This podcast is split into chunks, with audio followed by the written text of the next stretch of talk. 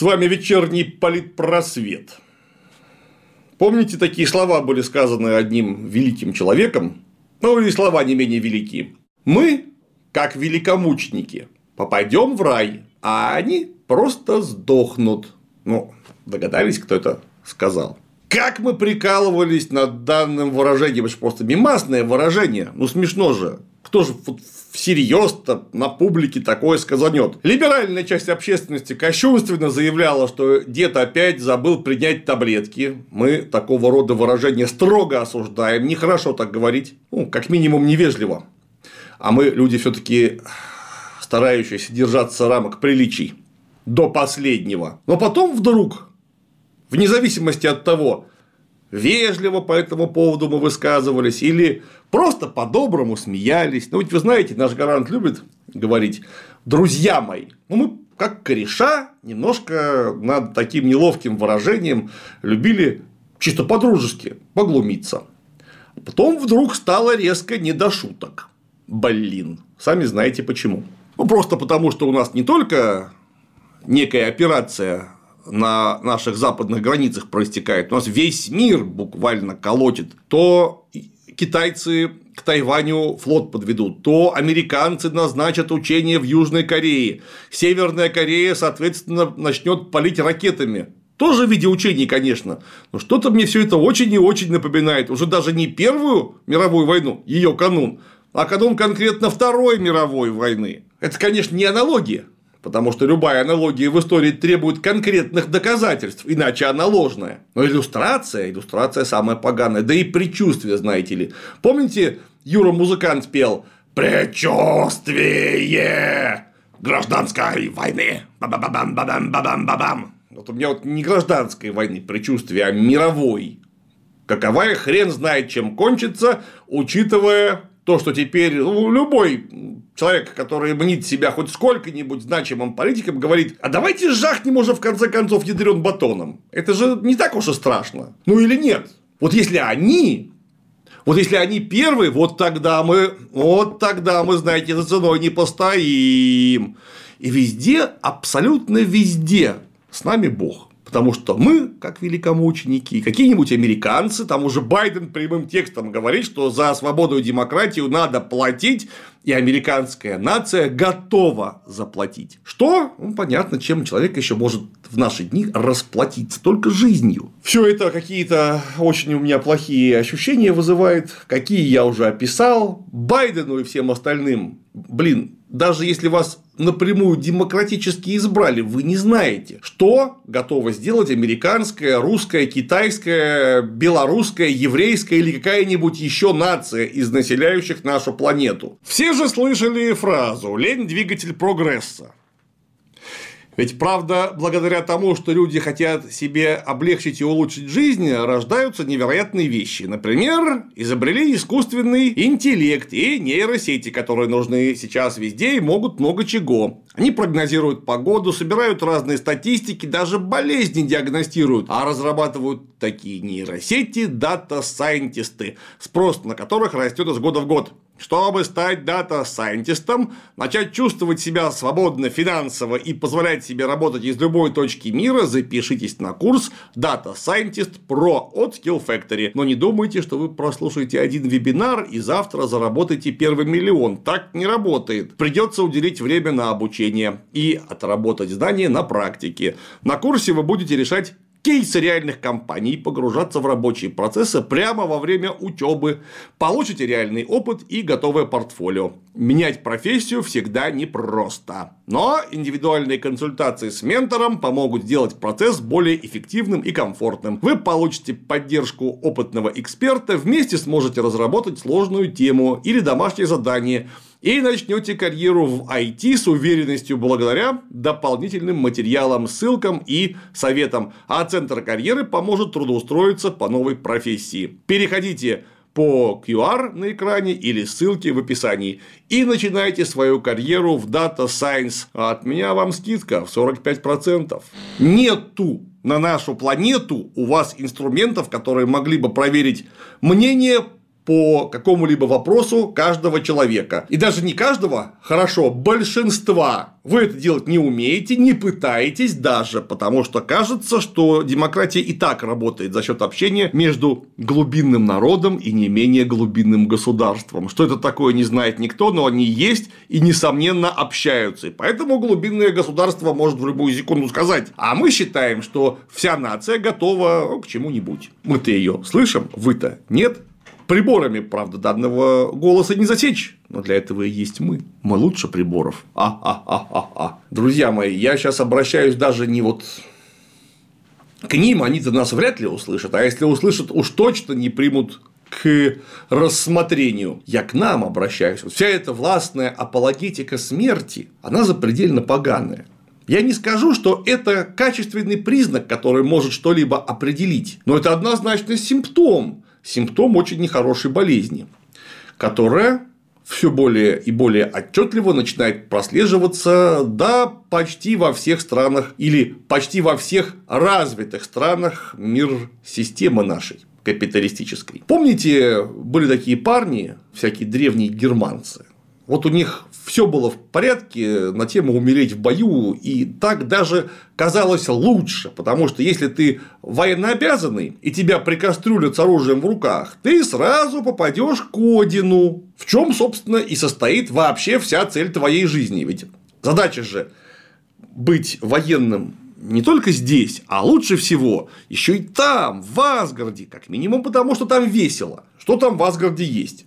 Там есть ежевечернее смертоубийство, после чего все опять оживают, садятся за столы в Вальхалле, залипавших, где никогда не кончается бухло и мясо, и ходят вокруг симпатичные девки. Но это максимум того, что мог представить себе древний германец. Я не оговорился, не средневековый германец, а именно древний германец, именно, наверное, где-то во времена первого века нашей эры, при Таците, судя по всему, вот такого рода идеология в полном смысле зарождается и потом, развиваясь, доживает до состояния старшей младшей Эдды. Каковая под пером Снори Стурлусона и совершила свою блестящую финальную реконструкцию с полным разбором мифологем древних германцев и северных средневековых германцев. И вот это мило очень, потому что это происходило в течение тысячи лет с первого века нашей до XI века нашей эры. Тогда-то жизнь была чудовищной, беспросветной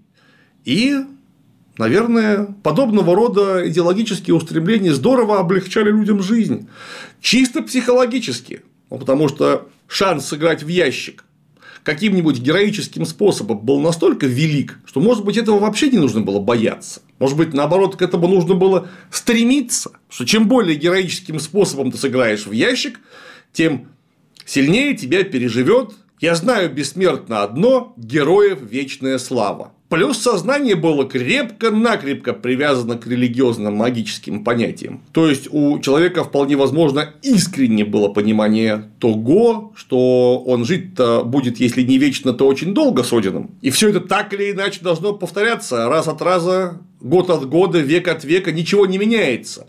Но теперь-то, друзья мои, даже не в 20 уже, а в 21 веке Уж мы четверти века почти подошли, когда корабли космические бороздят просторы Большого театра, когда в области балета мы впереди планеты всей, когда расшифрован ДНК человека, когда промышленность и сельское хозяйство могут прямо завтра удовлетворить все базовые потребности человека от лекарств до еды и одежды, от транспорта до жилья. Вот в наше-то время эта апологетика смерти, она откуда берется и нахрена она нужна? Откуда она берется? Ровно оттуда же, откуда в первом веке нашей, одиннадцатом нашей или одиннадцатом до нашей. От крайне хренового, очень страшного и, что главное, непредсказуемого общественного бытия, которое формирует общественное сознание. Однако это базисные причины, которые обрабатывают вручную люди. А люди, эти самые наши власть продержащие, настоящий аватар правящего класса, хозяев газет, заводов, пароходов, вот они нам начинают транслировать, что ничего-ничего, вы же великомученики. В смысле, мы же великомученики, а они плохие, они просто сдохнут. И тут же для Вагнера, для этого оркестра сочиняют какой-то совершенно немыслимый гимн, где у вас вместе Вальхала, где у вас вместе Люцифер, где все обязательно умрут, перегруппируются в аду и снова э, поступят на службу. Вот это-то зачем вы повторяете за власть придержащими ни в коем случае нельзя. Они вам это транслируют, потому что они формируют вручную это страшное бытие, причем не для себя в основном, а для вас, то есть для нас. И наша задача не дать укоренить себе в башку эту апологетику смерти, этот настоящий уродливо-карикатурный средневековый кошмар. Ведь если мы скажем, ой, ладно, какая разница, что там они несут, деваться все равно некуда, это значит, что мы просто сдались. А сдались мы чему? А вот тому, что находится в прямой связи с базисом, с экономикой, с общественным бытием. Это культурная гегемония, которую подробно описал и вскрыл Антонио Грамши. Нельзя поддаваться на чужую культурную гегемонию. Тем более, когда вот еще вот совсем недавно вам культурная гегемония говорила о чем? О том, что добивайся успеха, там вот будь счастливым, будь красивым и здоровым и очень богатым. Это очень тупо и ведет к чему-то очень нехорошему. Но, по крайней мере, это звучит не ужасно. А когда вам говорят, парни, вы просто сдохнете. Вам же лучше будет просто пойдите и сдохните. Если что, мы, может быть, сначала вам будем неплохо платить, а потом один-два раза вашим семьям поможем. Ну, вот вы так, по крайней мере, перестанете мозолить глаза даже если это реально так, не нужно соглашаться с правильностью этого внутренне, потому что нет ничего тупее и хуже войны в современном нашем мире. Это самое страшное преступление, которое вообще можно организовать. Каковое преступление организовывает правящий класс. То есть, финансово-промышленная олигархия по всему миру. По всему, блин, нашему миру. Не виноватых-то вообще нету. Может быть, кроме каких-нибудь замечательных стран типа Северной Кореи и Кубы, я не уверен, но там с финансовой олигархией как-то не очень, насколько я знаю. Поэтому они вряд ли могут участвовать в общем империалистическом движении. Но вот все остальные ни в коем случае не пускайте этот мусор себе в башку. Апологетика смерти – это то, что сопровождало такие прекрасные общественные явления, как империализм и фашизм на протяжении всей их кровавой истории. Знаете, мы герои. Давайте обожремся первитина и пойдем ловить картечь хлебалом, как это здорово. Мы все погибнем за Райх, какой-то не мы погибнем за Райх, а мы погибнем за Райх для того, чтобы какой-нибудь Герман Геринг, Фриц фон Тисон и их э, друг Коррупп, а также соседи, дети, любовницы, собачки пожинали плоды только уже не наших трудов, а труды наших ратных трудов. Этому нужно сопротивляться в первую очередь, для начала, в башке. То есть, если тебе в башку заколачивают, что это правильно, начни с того, что нет, это ни хрена неправильно. Потому что от какой-то справедливой народной отечественной войны это очень сильно отличается. Хотя бы характером, начальство характером правящего класса, который устраивает данные мероприятия. Зачем он их устраивает? Как обычно, капиталист только с одной целью. Может быть, при игре в долгую, может быть, не для немедленного, но однозначно для обогащения за счет, в том числе, сокращения расходов.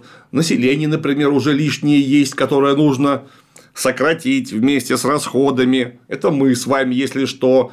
Вот нельзя соглашаться с этим. Нужно точно отдавать себе отчет, что все это движение вместе с этой вульгарной апологетикой смерти – это симптомы болезни, каковую лечить надо. Да, конечно, устранением симптомов болезни не вылечишь, но издаваться ты им нельзя. Вы же понимаете, что если у вас температура к 40 уже, ее пора как-то, может быть, сбивать.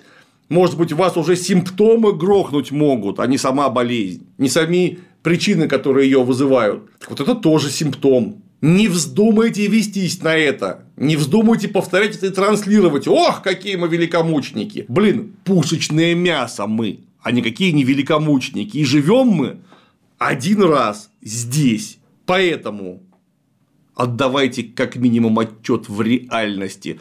Вас разводят, как чай в стакане.